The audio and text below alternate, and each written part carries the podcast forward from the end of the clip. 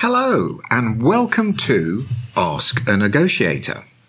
Now, this is where normally Ben, who sat opposite me, asks me, Phil, a question, which I attempt to answer, sharing some of my knowledge uh, from my past experience uh, in the world of hostage and crisis negotiation, and then more recently, using those skills in the business world, mm. what I call the outside world. Giving tips to you, the listeners, that might help you in your everyday and business negotiations. Now, the reason we're doing it this way round is if you have been following these podcasts, you will note at the beginning that Ben's introduction is, oh no, Phil, here we are. You've introduced, you bought me yet another one of your delicious sausage rolls from that village bakery where you live. Uh, and I, I really, I really should take you for a pint. And so I thought it's quite interesting, really, here to to maybe just pause in our series for the moment to discuss the influencing power of pints and pasties. or pints and pastries. And um, it's obviously something that is weighing heavily on your mind, I sense, Ben. No, absolutely. Absolutely. And I think when we talk about pints, for example, you're quite conscious if you go out to the pub or wherever with your friends and they get a round in, you feel obligated, obligated to do the same for them. And if somebody in the group doesn't get their round in or buy everyone a drink, that kind of behavior stands out. And I think, you know, people who have listened to the podcast know that we have the, the pre podcast sausage roll ritual. And every time it's you bringing the delicious pastry. And I'm quite conscious now when pubs open, I feel like I owe you a fair few pints and maybe even a whiskey chaser. So you're right, Phil. it absolutely is is weighing on my mind. so you you are feeling the burden of absolutely. this. Absolutely. So um, I know you. I know you were uh, telling me you, you were reading a book on influence, and there's uh, if people are interested, there's a really good book on Im- influence. Um, it's I, in fact, I've got my copy here, yeah. which, as Ben noted, is an early edition. I, I, I well worn and retro. I dated it 2002, but it is a book by Robert Cialdini, um, on influence and persuasion, where he describes sort of sort of six different influencing skills that once you read this book, which is so readable, uh, I, I think you will suddenly realize why you have bought everything you've ever bought. And that, as I find, even knowing these influencing skills, they still work on me today. So it's an interesting, funny read.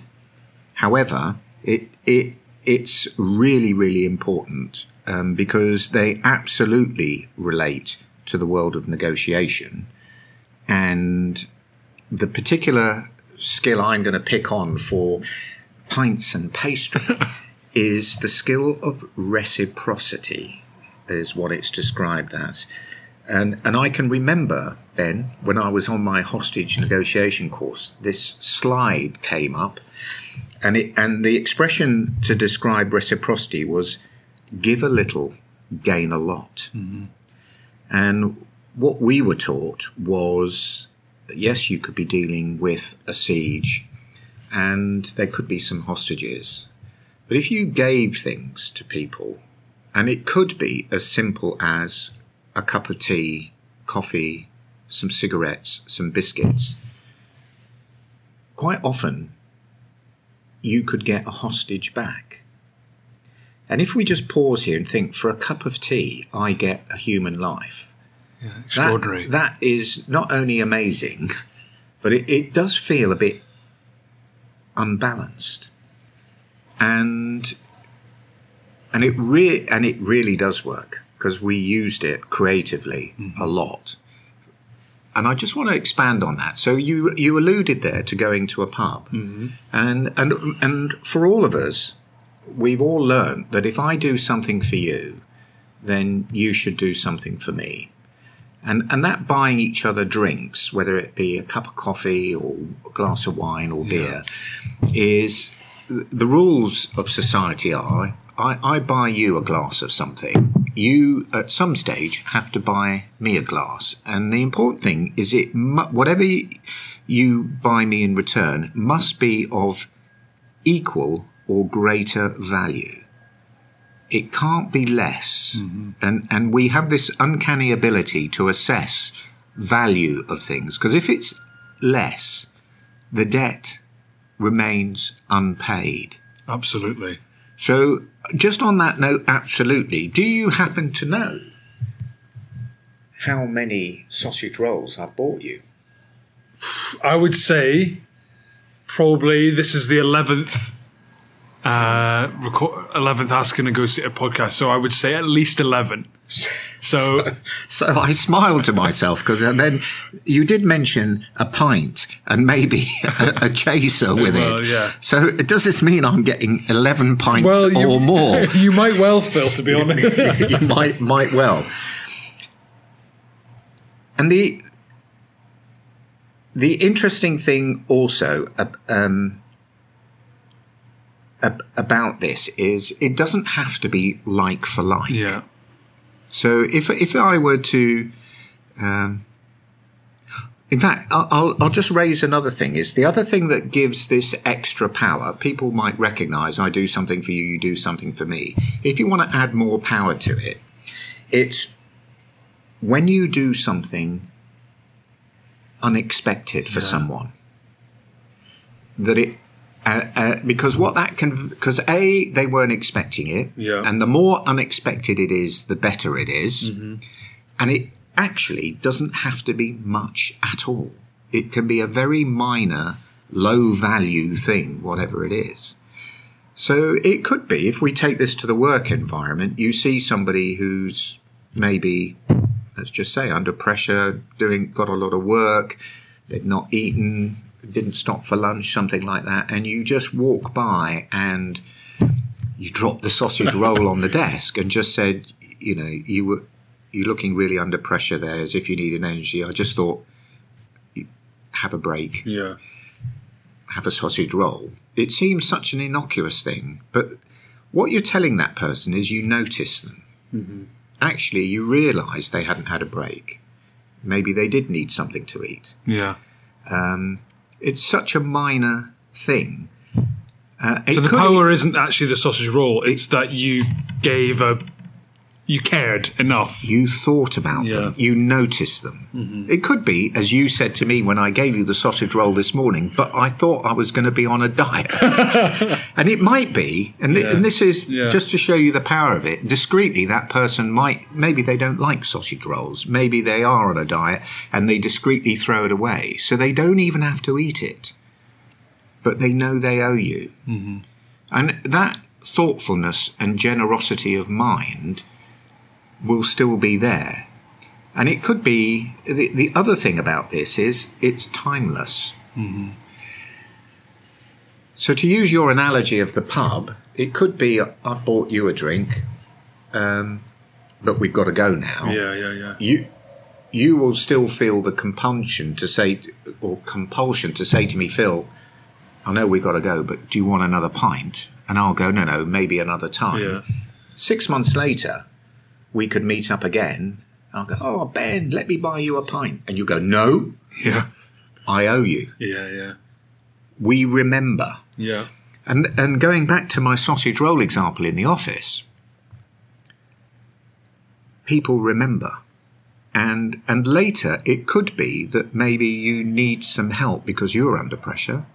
And maybe this person has some, I don't know, graphic skills, can help your presentation for the boss look really good. But it's not their role. And they're equally maybe got their own work to do. And you go up to them, you say, Look, I, I- was just wondering, would you be able to do this for me? I've got to have this by tomorrow. Ordinarily, that person might say, Oh, I'm, I'm really sorry, but um, I can't do that. It's not my role, haven't got time. But they'll remember the debt. And because of that, there is a good chance they'll say, "Yeah, sure, I'll do it." And they could even spend a couple of hours of their own time that night doing it to get to be able To wipe the slate clean. to wipe the slate Yeah. clean. So there are some real lessons here mm-hmm. in term if we go to is give a little you often gain more. Yes, you might get equal measure back, but how do we measure equal value? Quite often we get greater value back. Mm-hmm. You increase the power by doing something that is perhaps not expected or is unexpected, is a bit of a surprise. And sometimes being patient as to when you might want to call in that yeah, debt yeah. is good. Now, how this plays into the negotiation um, and business negotiation, I want you to imagine this this skill is a bit like a credit card. So we all know how credit cards work. Uh, Is people are saying you can build up a debt, and then at some stage you've got to pay it back. Well, there is some real advantage early on in a business negotiation by perhaps surprisingly and perhaps unexpectedly starting with Yeah. topics or things that you can give to the other party And I, yeah, and that you do it quite early on. And that you don't necessarily you could do one thing and see if they'll give you something back. But my tip might be to try two things. Two unexpected quick succession gives to the other party something that you can give that's not going to cost you too much. But what you've done is you've now weighted the credit card they owe you. Mm-hmm. And this is where you can be quite strategic in, in a negotiation. There might be, if it's a contract, a number of clauses, it could be a number of aspects to the deal. Yeah. And if you've looked at, maybe there could be, you know, three, four, ten different aspects that you're going to negotiate on. Work out which ones, yep, we can do that. Actually, I'm, we can do that. I'm willing to compromise on this. And one of the ones that are the must haves you must have that actually might be a bit difficult for them to give. yeah, And therefore, again, part of this to get the process rolling is quite early on, expectedly, you can you could say, you know, I, this is important. I want to get off to a good start. Actually, I, I'm quite happy to move forward on these things Yeah. that I know are important to you. I, I'll, I'll can give those to you. Well, yeah, I've got an, an example of that which was shared with me recently, and it'd be interesting to get your thoughts on it. I was doing a podcast um, with a, a colleague, uh, Nick Pearson. He's a very experienced mediator, and we were talking about contentious wills and probate mediation. And he says, in these cases, and he shared a specific example, there's such a high emotional content that people should think strategically about what is actually going on here. So, with a will, a, a death, sadly, you have to figure out how the will is going to be carved up. And of, often it's about very large sums of money, especially when there's property involved. But often people get stuck on quite small things like small chattels, a necklace, photographs, um, you know, grandfather's chair, whatever it might be. And he says some of the most effective and powerful openings to mediations that he's seen is where one side recognizes actually that bit of jewelry is incredibly important to the other side, to the brother, the sister, whoever it hmm. might be. I'll say to them up front, you know what, you take that. And he says that small bit of give from their hmm. side up front in the mediation that perhaps wasn't expected unlocks all kinds of potential hmm. when you, when it comes to d- discussing, you know, potentially millions of pounds worth of, of estate. So it was quite an interesting example that I came across recently that Nick shared about giving something up front Mm. and getting something of much greater value mm. back. Mm. And it's a it's a it's a perfect perfect example.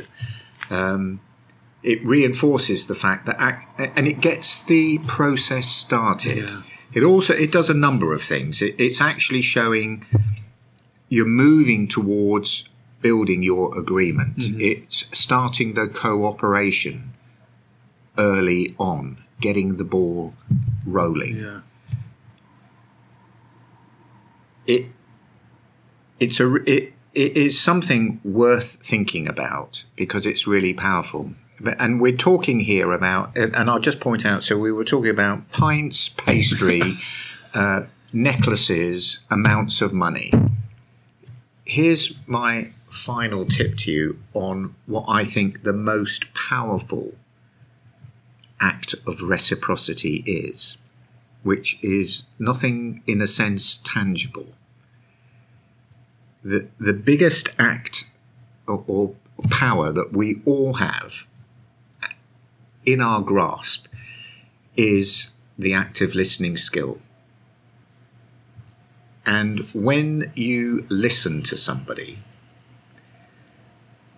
and through the use of the skills, actively share your understanding of what they're going through, how they see the world, uh, pushing all the buttons that I teach um, when I teach people of being non-judgmental, non-threatening,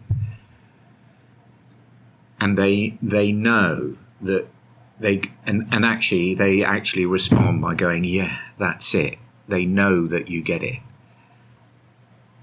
For people, having someone actually listen to them and get it, understand, is one of the greatest gifts that you can give to someone. And all it requires is to stop talking a little bit of time and to focus on the other person. And for that amount of effort, what I have seen that I've got back Yeah. has been monumental. When other people who share their stories of what they've got back from listening give a little, gain a lot, Yeah. has been really significant. So these skills are well worth mm-hmm. practicing. And as an unexpected gift to you, when we teach people the rest of these skills Yeah. and the active listening, I produced this little aide memoire which is lovingly laminated. There you go. Which is summarizes all the skills. So I'm giving this to you There as we a go. gift to go forth and practice. Absolutely. Thanks very much, Phil. And thank you, as always, for the, the pastry. The debt will be, as we said earlier, wiped clean at some point, And I look forward to, to having some, you know, a couple of drinks with you. And because we have such fun doing these podcasts. And I hope that people find them useful. And um, yeah. Well, we may touch on in a subsequent podcast another one of these influencing skills, but we'll await for it to rise in your life first. yeah, exactly. I mean, we've covered the main thing, which is pints and pastry. But yeah, no, absolutely. Phil, thanks very much.